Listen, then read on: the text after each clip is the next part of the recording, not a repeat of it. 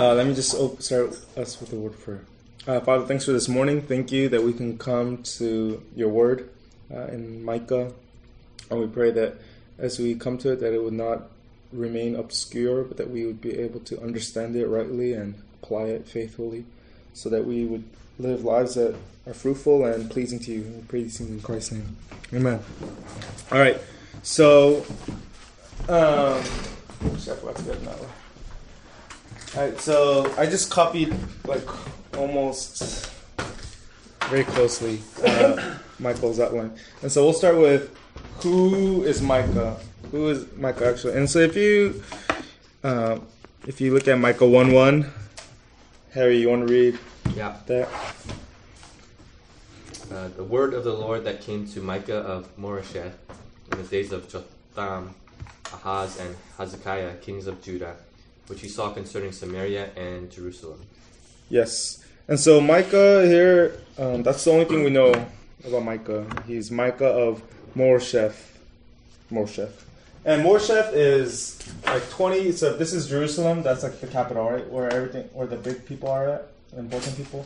Moresheth is like maybe 22 miles this way. And so it's like in the middle of like nowhere. It's like a, he's like a country prophet. And so he wasn't like, he wasn't like an important person like Isaiah who was uh, prophesying before kings. He was like, uh, he was like this guy from nowhere. This is. Um, and then let's see. S- something else that the commentary said was that he is often known as a prophet of the poor because of how much he indicts the rich for taking advantage of and not taking care of the poor. It kind of sounds like Amos, right? Like the social justice prophet, prophet of the poor. Um, and then, okay, we'll go to number two. What was the historical context of Micah's ministry? Uh, we're, we're not going to read that verse again because it was we just read it. but uh, what's really interesting is just like learning about like the history of Israel and like what was going on with the exile and everything. And so it's, it tells us that he, he was a prophet in the days of Jotham, Ahaz, and Hezekiah. These were kings of Judah, right? Judah was to the south, and Israel was to the north. And so Micah was primarily a prophet to the south, but he also prophesied to the north once in a while. Um, Amos, last week we, re- we learned about Amos, and Amos, uh, he prophesied to Jeroboam and Israel. This was like uh, maybe like 50 years before Micah started. Anyway, this is really interesting. But what's important to realize is that uh, if you guys remember, Israel went into exile first to Assyria. I'm just gonna Assyria, and then Judah, no, a couple hundred, later, uh, couple of years later to Babylon. I think something that's really a really easy way to remember this is that I comes before J, and it's on top of I comes before J, and then Israel went into captivity before Judah, so to Assyria, and A comes before B. It's really, I, I learned that somewhere before. Uh, I think it's interesting. Anyway, so Micah prophesied during Jotham, Ahaz, and Hezekiah. Basically, Jotham and Hezekiah were good kings, and Ahaz was a bad king. He's like a ass.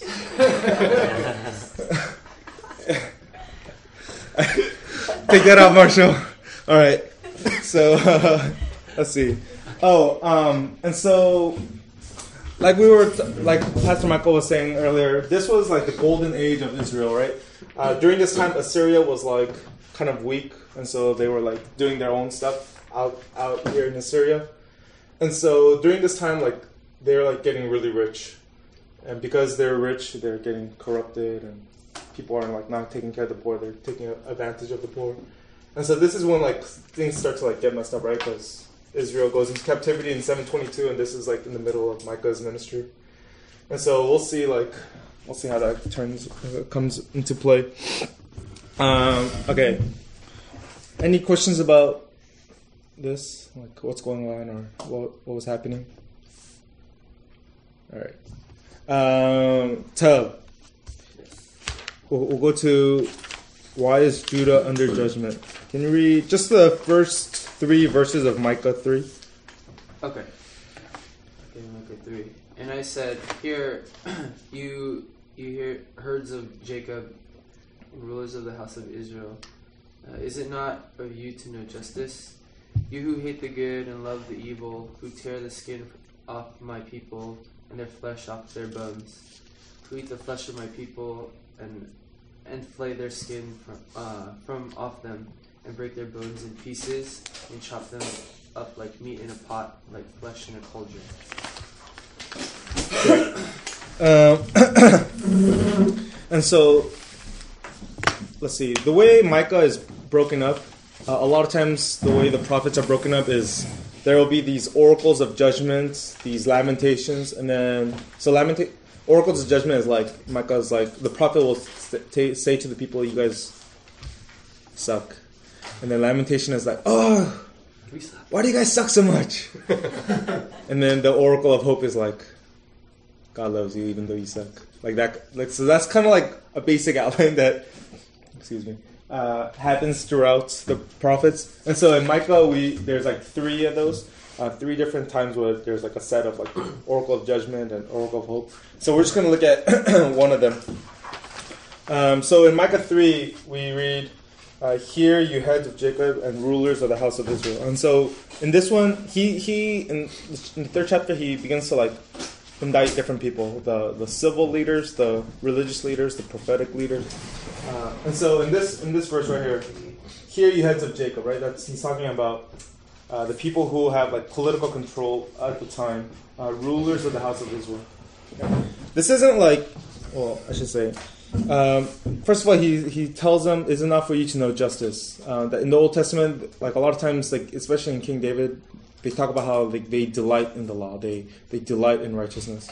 And right here, Micah is saying, you don't do that. You suck. Right? He says, uh, you hate the good and love the evil. And then he begins to use like really vivid imagery. Uh, now, what was what was going on was that uh, these rich people, instead of using their instead of using their privileged positions to help the poor, um, they would use it to take advantage of the advantage of the poor. Right? Like they wouldn't listen to the cause of the poor or listen to their like what was going on, but then instead they just like exploited them or listened to the rich people would take bribes. And so he uses this really vivid imagery, right? Um, and the point of this imagery is that it's not like the leaders were actually tearing the skin from off their people, their flesh from off their bones. He wasn't. They weren't actually like eating the flesh of the people, but he's using this imagery to to just show how serious it is that they are taking advantage of the poor. Uh, he uses the, the, language of cannibalism. Uh, and so, because this like grinding poverty of the poor is going to lead the poor into like an early death, uh, early grave, the prophets are saying that they are like cannibals. Any questions about that? About the first, third, first three verses? Yeah, they didn't really chop them up like meat in a pot and flesh in a cauldron. But you guys understand the language, right? Like you guys know what meat in a pot is and flesh in a cauldron is. A cauldron is like like a big pot that like witches brew their potions in.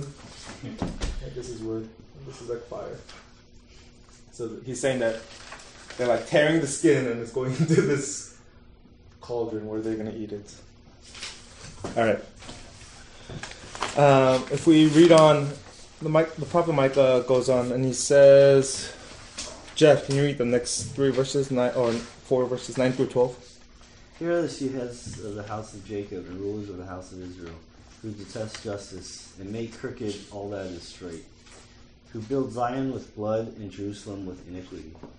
Its heads give judgment for a bribe, its priests teach for a price, its prophets practice divination for money.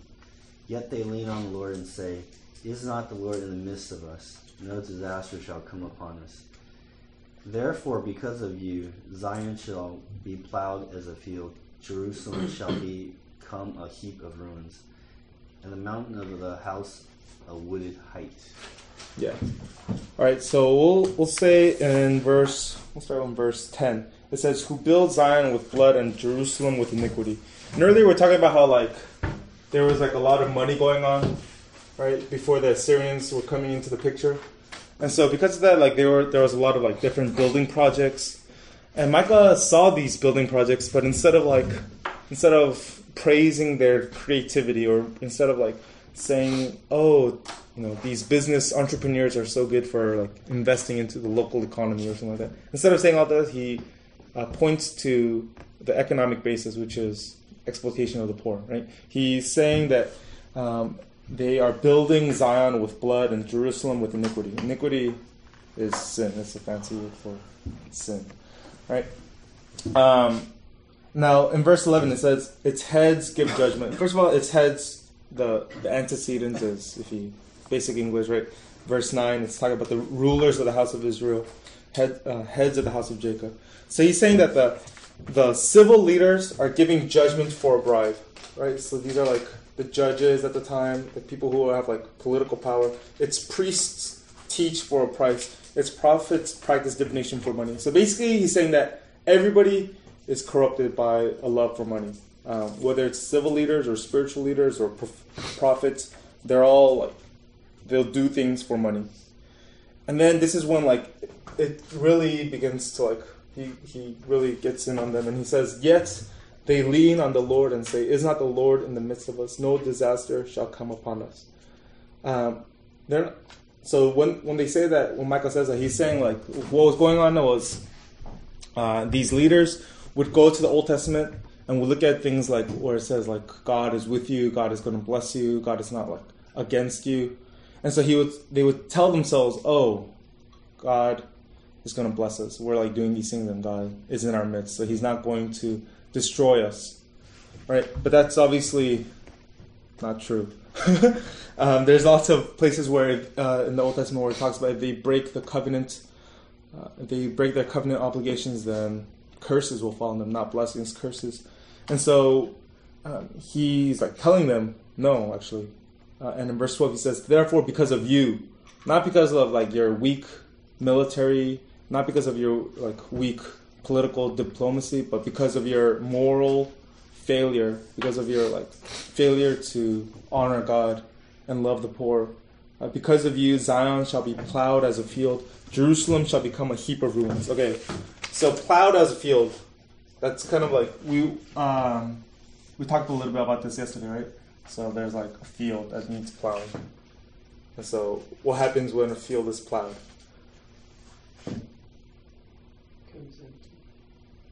Oxen like just come and like you know just like walk all over and just like it's like empty, right? There's like nothing there, right? Uh, this is the yoke. Plow driver, right? Uh, it's going to be plowed as a field. There's going to be like nothing there. Nothing's going to be remaining. Jerusalem shall become a heap of ruin, ruins. Uh, the NIV translates as uh, become a heap of rubble. And so it's just it's going to be like ray. Uh, it's going to be broken down. Uh, and the last line of that it says, "And the mountain of the house, a wooded height, a wooded height." Now this. Uh, it's hard to. Uh, I had to look at some commentaries, but basically, what's going on is the mountain of the house. Normally, what it says in the prophets will say the mountain of the house of the Lord, but he's saying that by just saying the mountain of the house is implying that God is no longer there. It's just a house on a mountain. It says it's going to become a wooded height instead of becoming instead of being like this glorious temple that it once was. I don't. know, I'm trying to draw a temple. It's just going to be a building, a structure on a hill. It, God is not going to reside there. And in some ways, that's the greatest curse. Uh, more than the curse of like exile, more than the curse of, of I don't know, your children being taken away. Uh, the fact that God is no longer going to be in the temple and be among the people uh, is the greatest curse. And so there's lots of different things that were going on uh, bribery or like injustice, um, like people who thought that God still blessed them, even though God was like clearly against their sinfulness. Uh, all these different things. Any questions about Micah chapter three? Oh, and by the way, something that's really interesting is that Jeremiah, who comes like a hundred years later.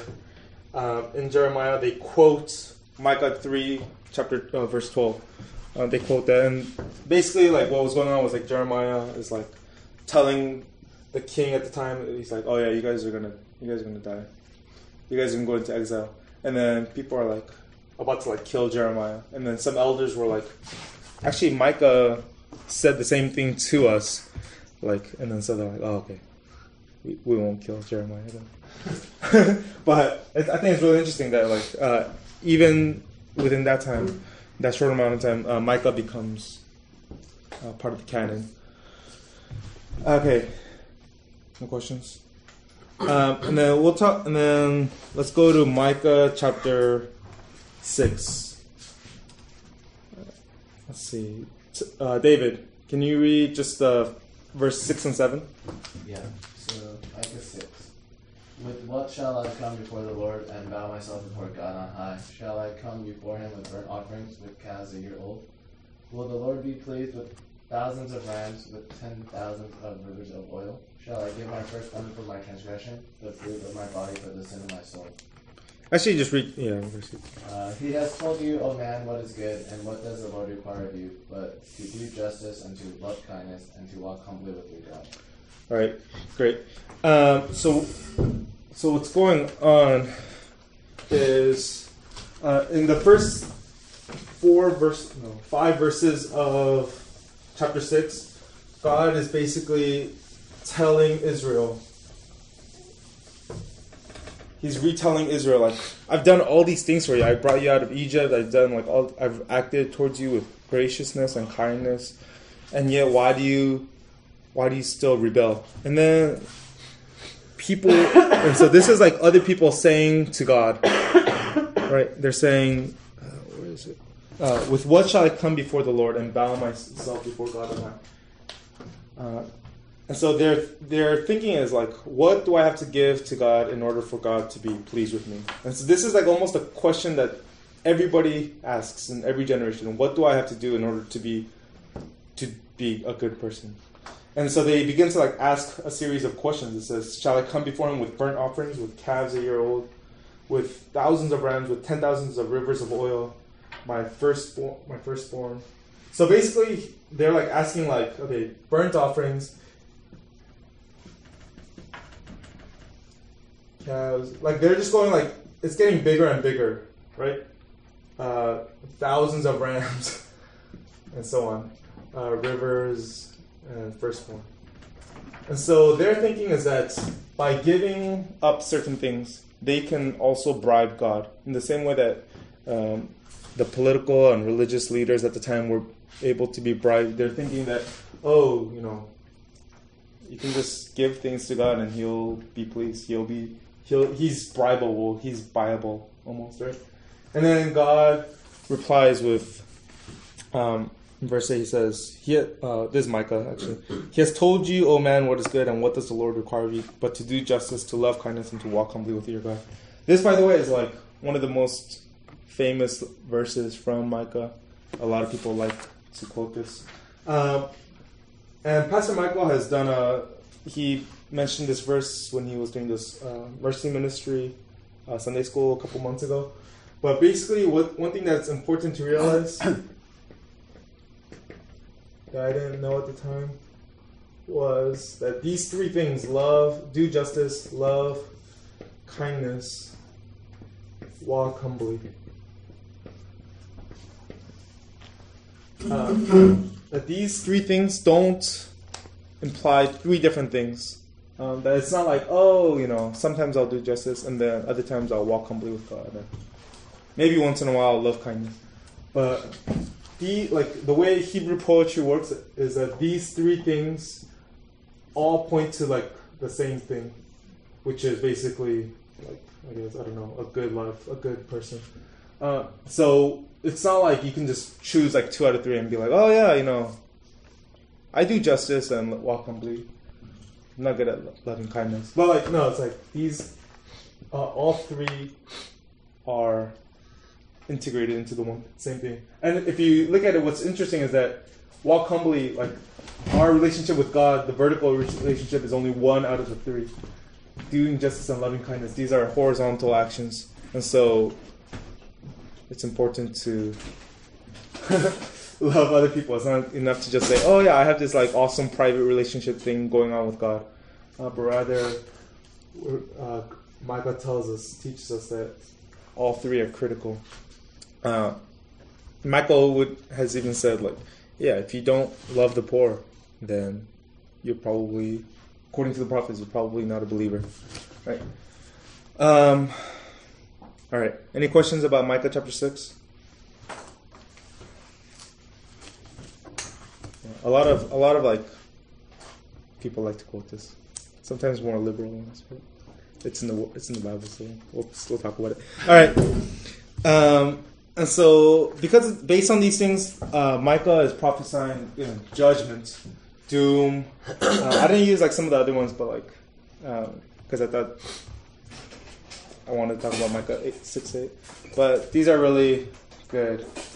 Um, and so Micah is again like saying like they have broken the covenant, they are going to be judged. They the same way that Israel was taken away into captivity, that Judah also will um, not this Judah, but Judah also will be judged and taken away into exile.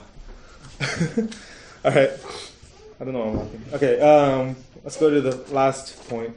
What is the hope of Judah? Um, let's see.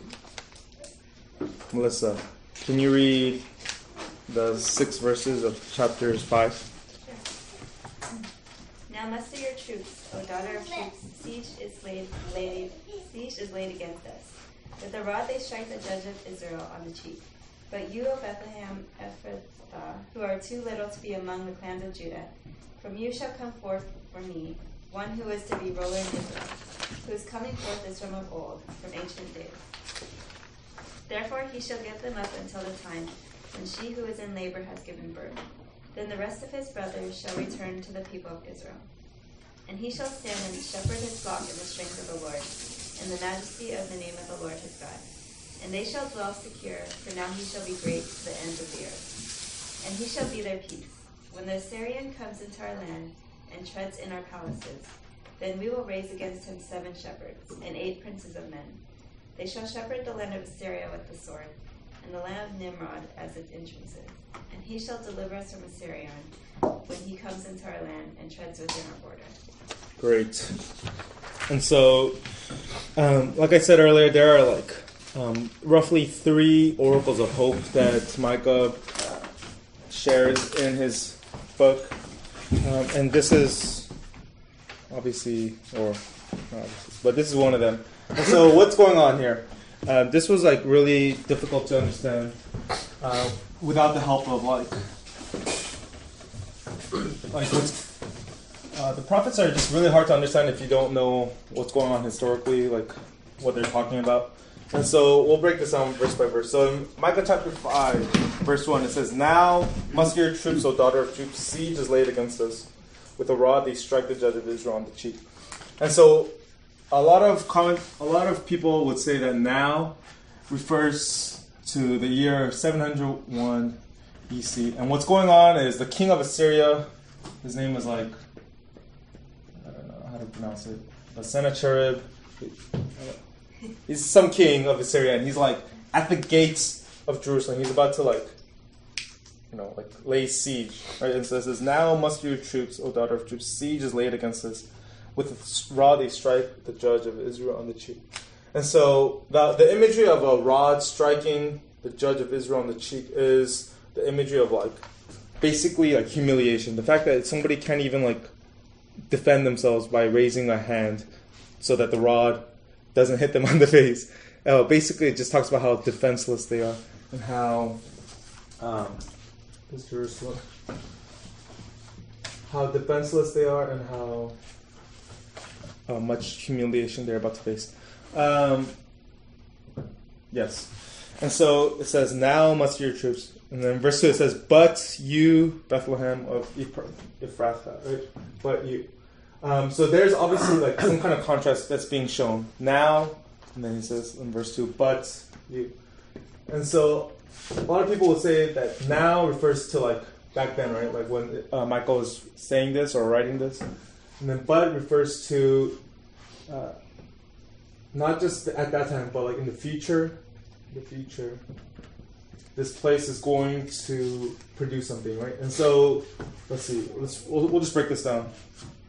Uh, Bethlehem, Ephrathah,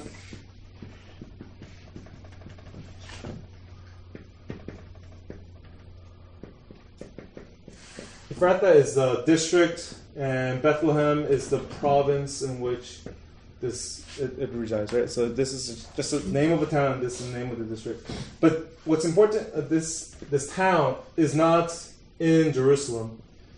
Jerusalem is where all the kings, well, all the kings post David were coming from.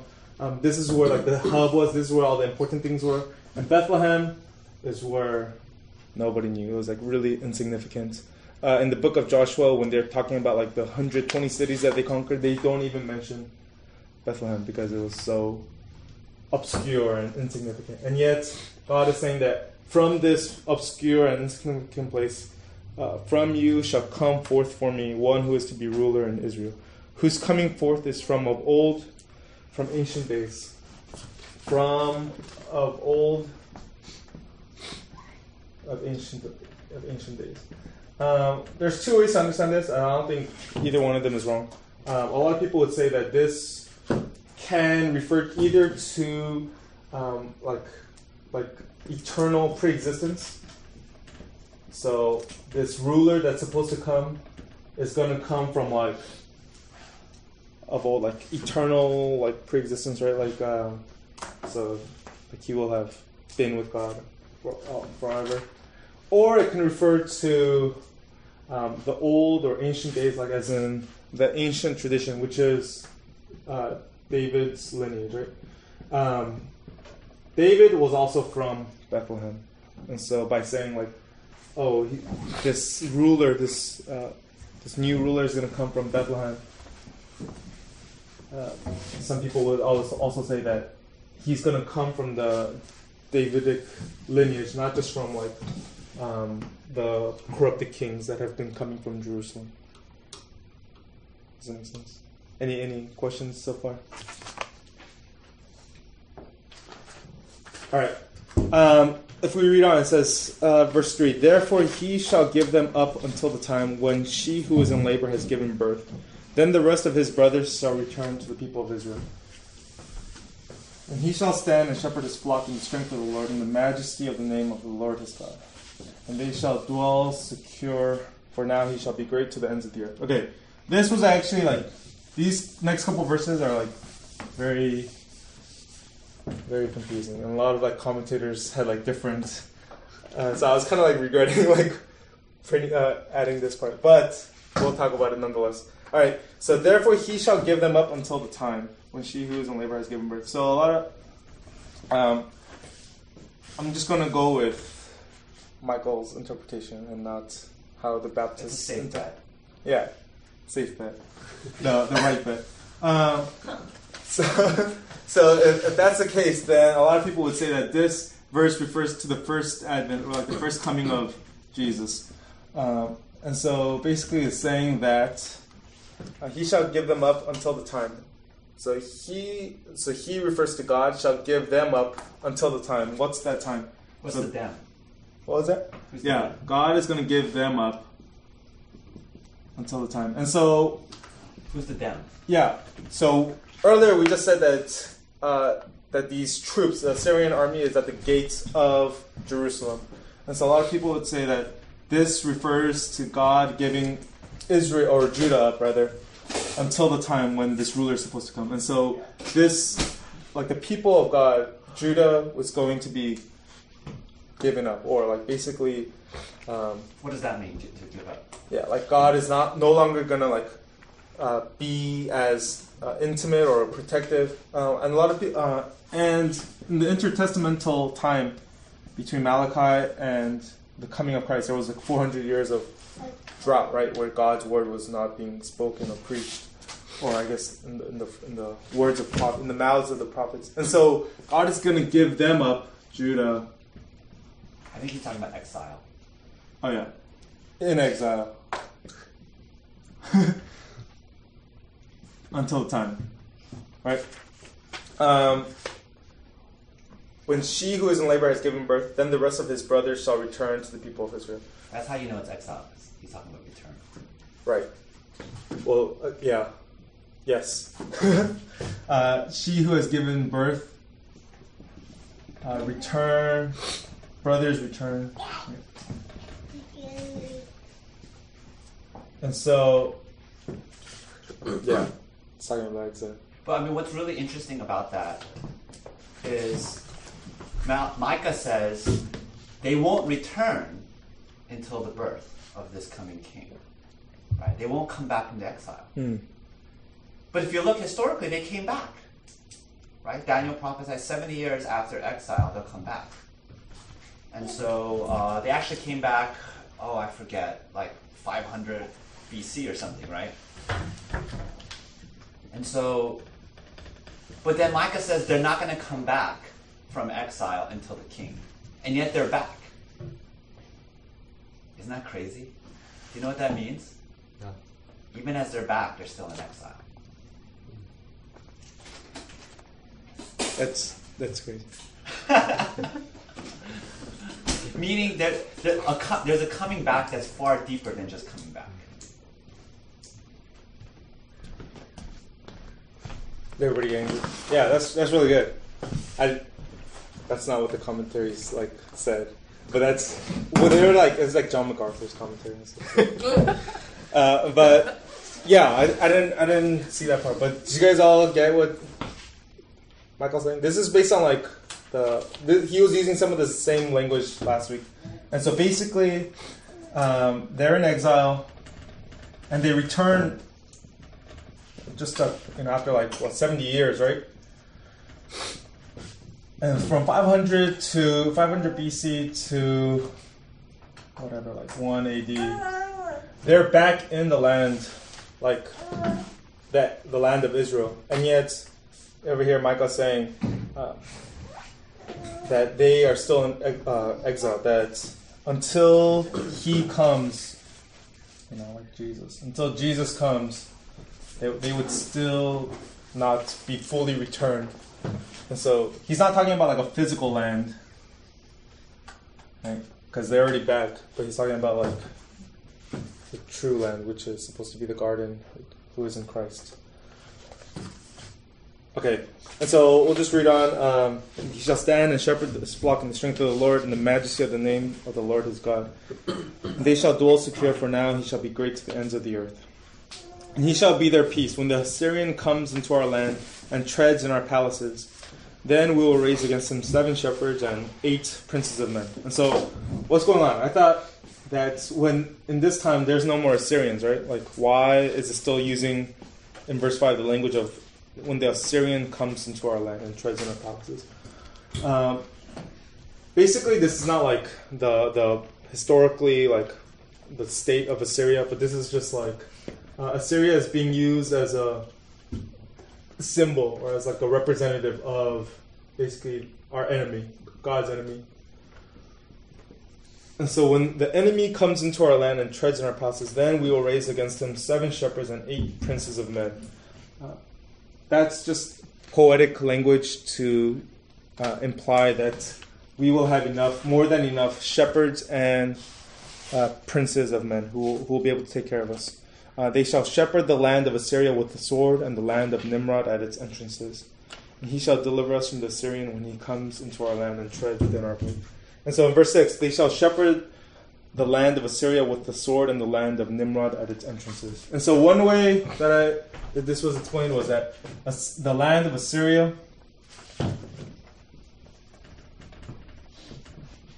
uh, and the land of Nimrod. Nimrod uh, is um, ancient Babylon. So there's there's where like Babylonia was. And so these like represent the enemies again of God. And so these princes, these shepherds will shepherd this land with the sword.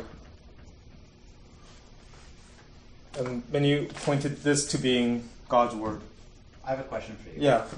Okay, so obviously Micah's not talking about a uh, resurgent Assyria, right? Because when, when Jesus comes, who is this promised king, he's born in Bethlehem after all.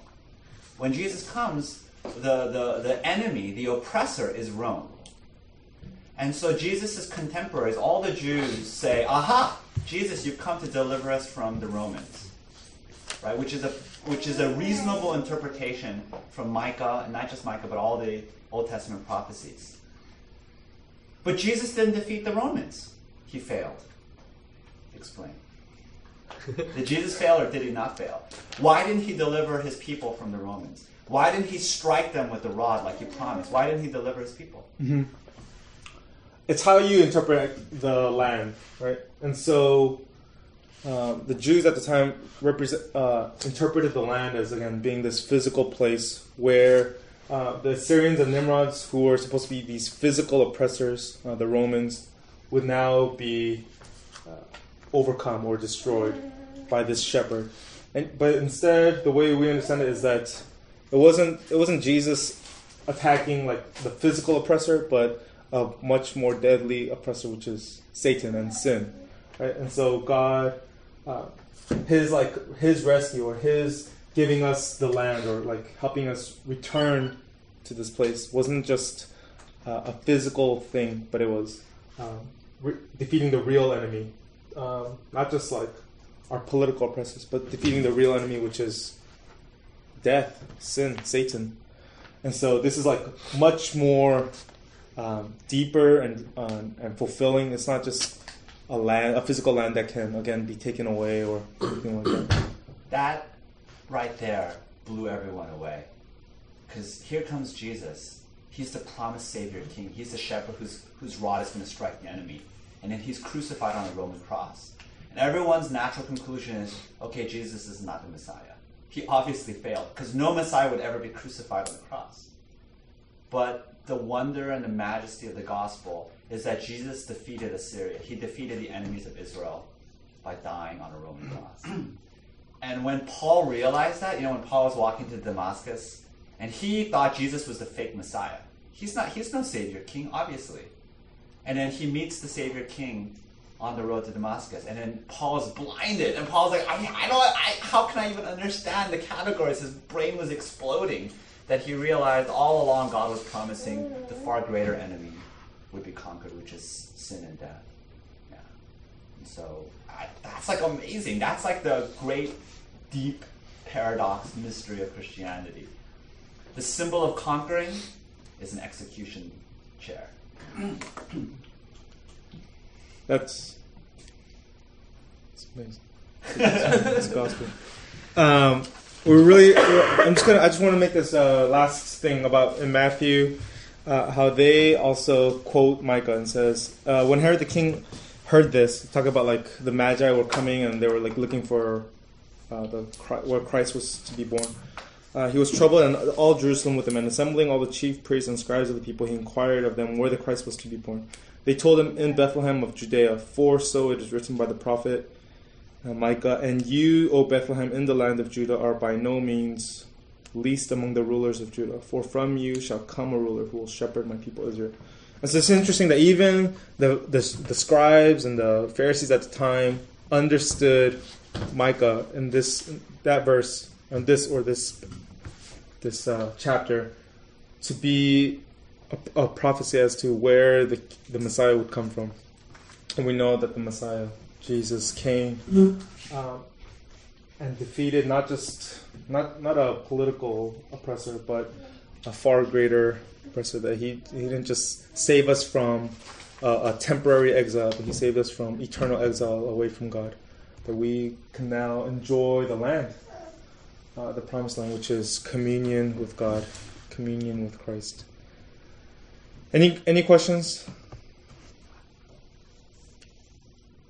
I think, um, uh, not to be lost in all this historical detail, but this is really the story of salvation. You know what I mean? It's just uh, the Bible tells us the salvation story again and again and again, but in a thousand different ways, in a thousand different pictures, with a thousand different stories. You know, and so the story of Assyria, the army. You know, I think of like Lord of the Rings, where the armies of Mordor are surrounding Minas Tirith. You know, and that's like that's what that's what's happening in Jerusalem, right? The armies of Assyria are surrounding the people of God, and they're like, "This is it. This is over." God's saying, you know, a greater Aragorn is going to come. And so that's that's the story of salvation. That, that's why we, we can read Micah and then rejoice, you know, and be comforted. Yeah, it's it's, it's really good. Uh, the prophets are worth studying. It, The prophets is just telling us the gospel, just with colorful language. it helps to read Lord of the Rings, I think. that, that's the key to interpreting the prophets. I think so. Tolkien. All right, let's pray. Uh, Father, we thank you for your word, and Micah, thank you that it points us to Christ and how uh, even though we deserve judgment, even though uh, based on our sins and our, and our corruption, we deserve death, uh, that we can rejoice, that we can look back to a Savior, uh, one who has taken us now to the promised land where we can, through Him, commune with you and fellowship with you and rejoice in you. And we pray that we would uh, experience that more fully as we go into our worship service and that we would, uh, that, you will continue to bless us. And pray these things in Christ's name. Amen. Take care.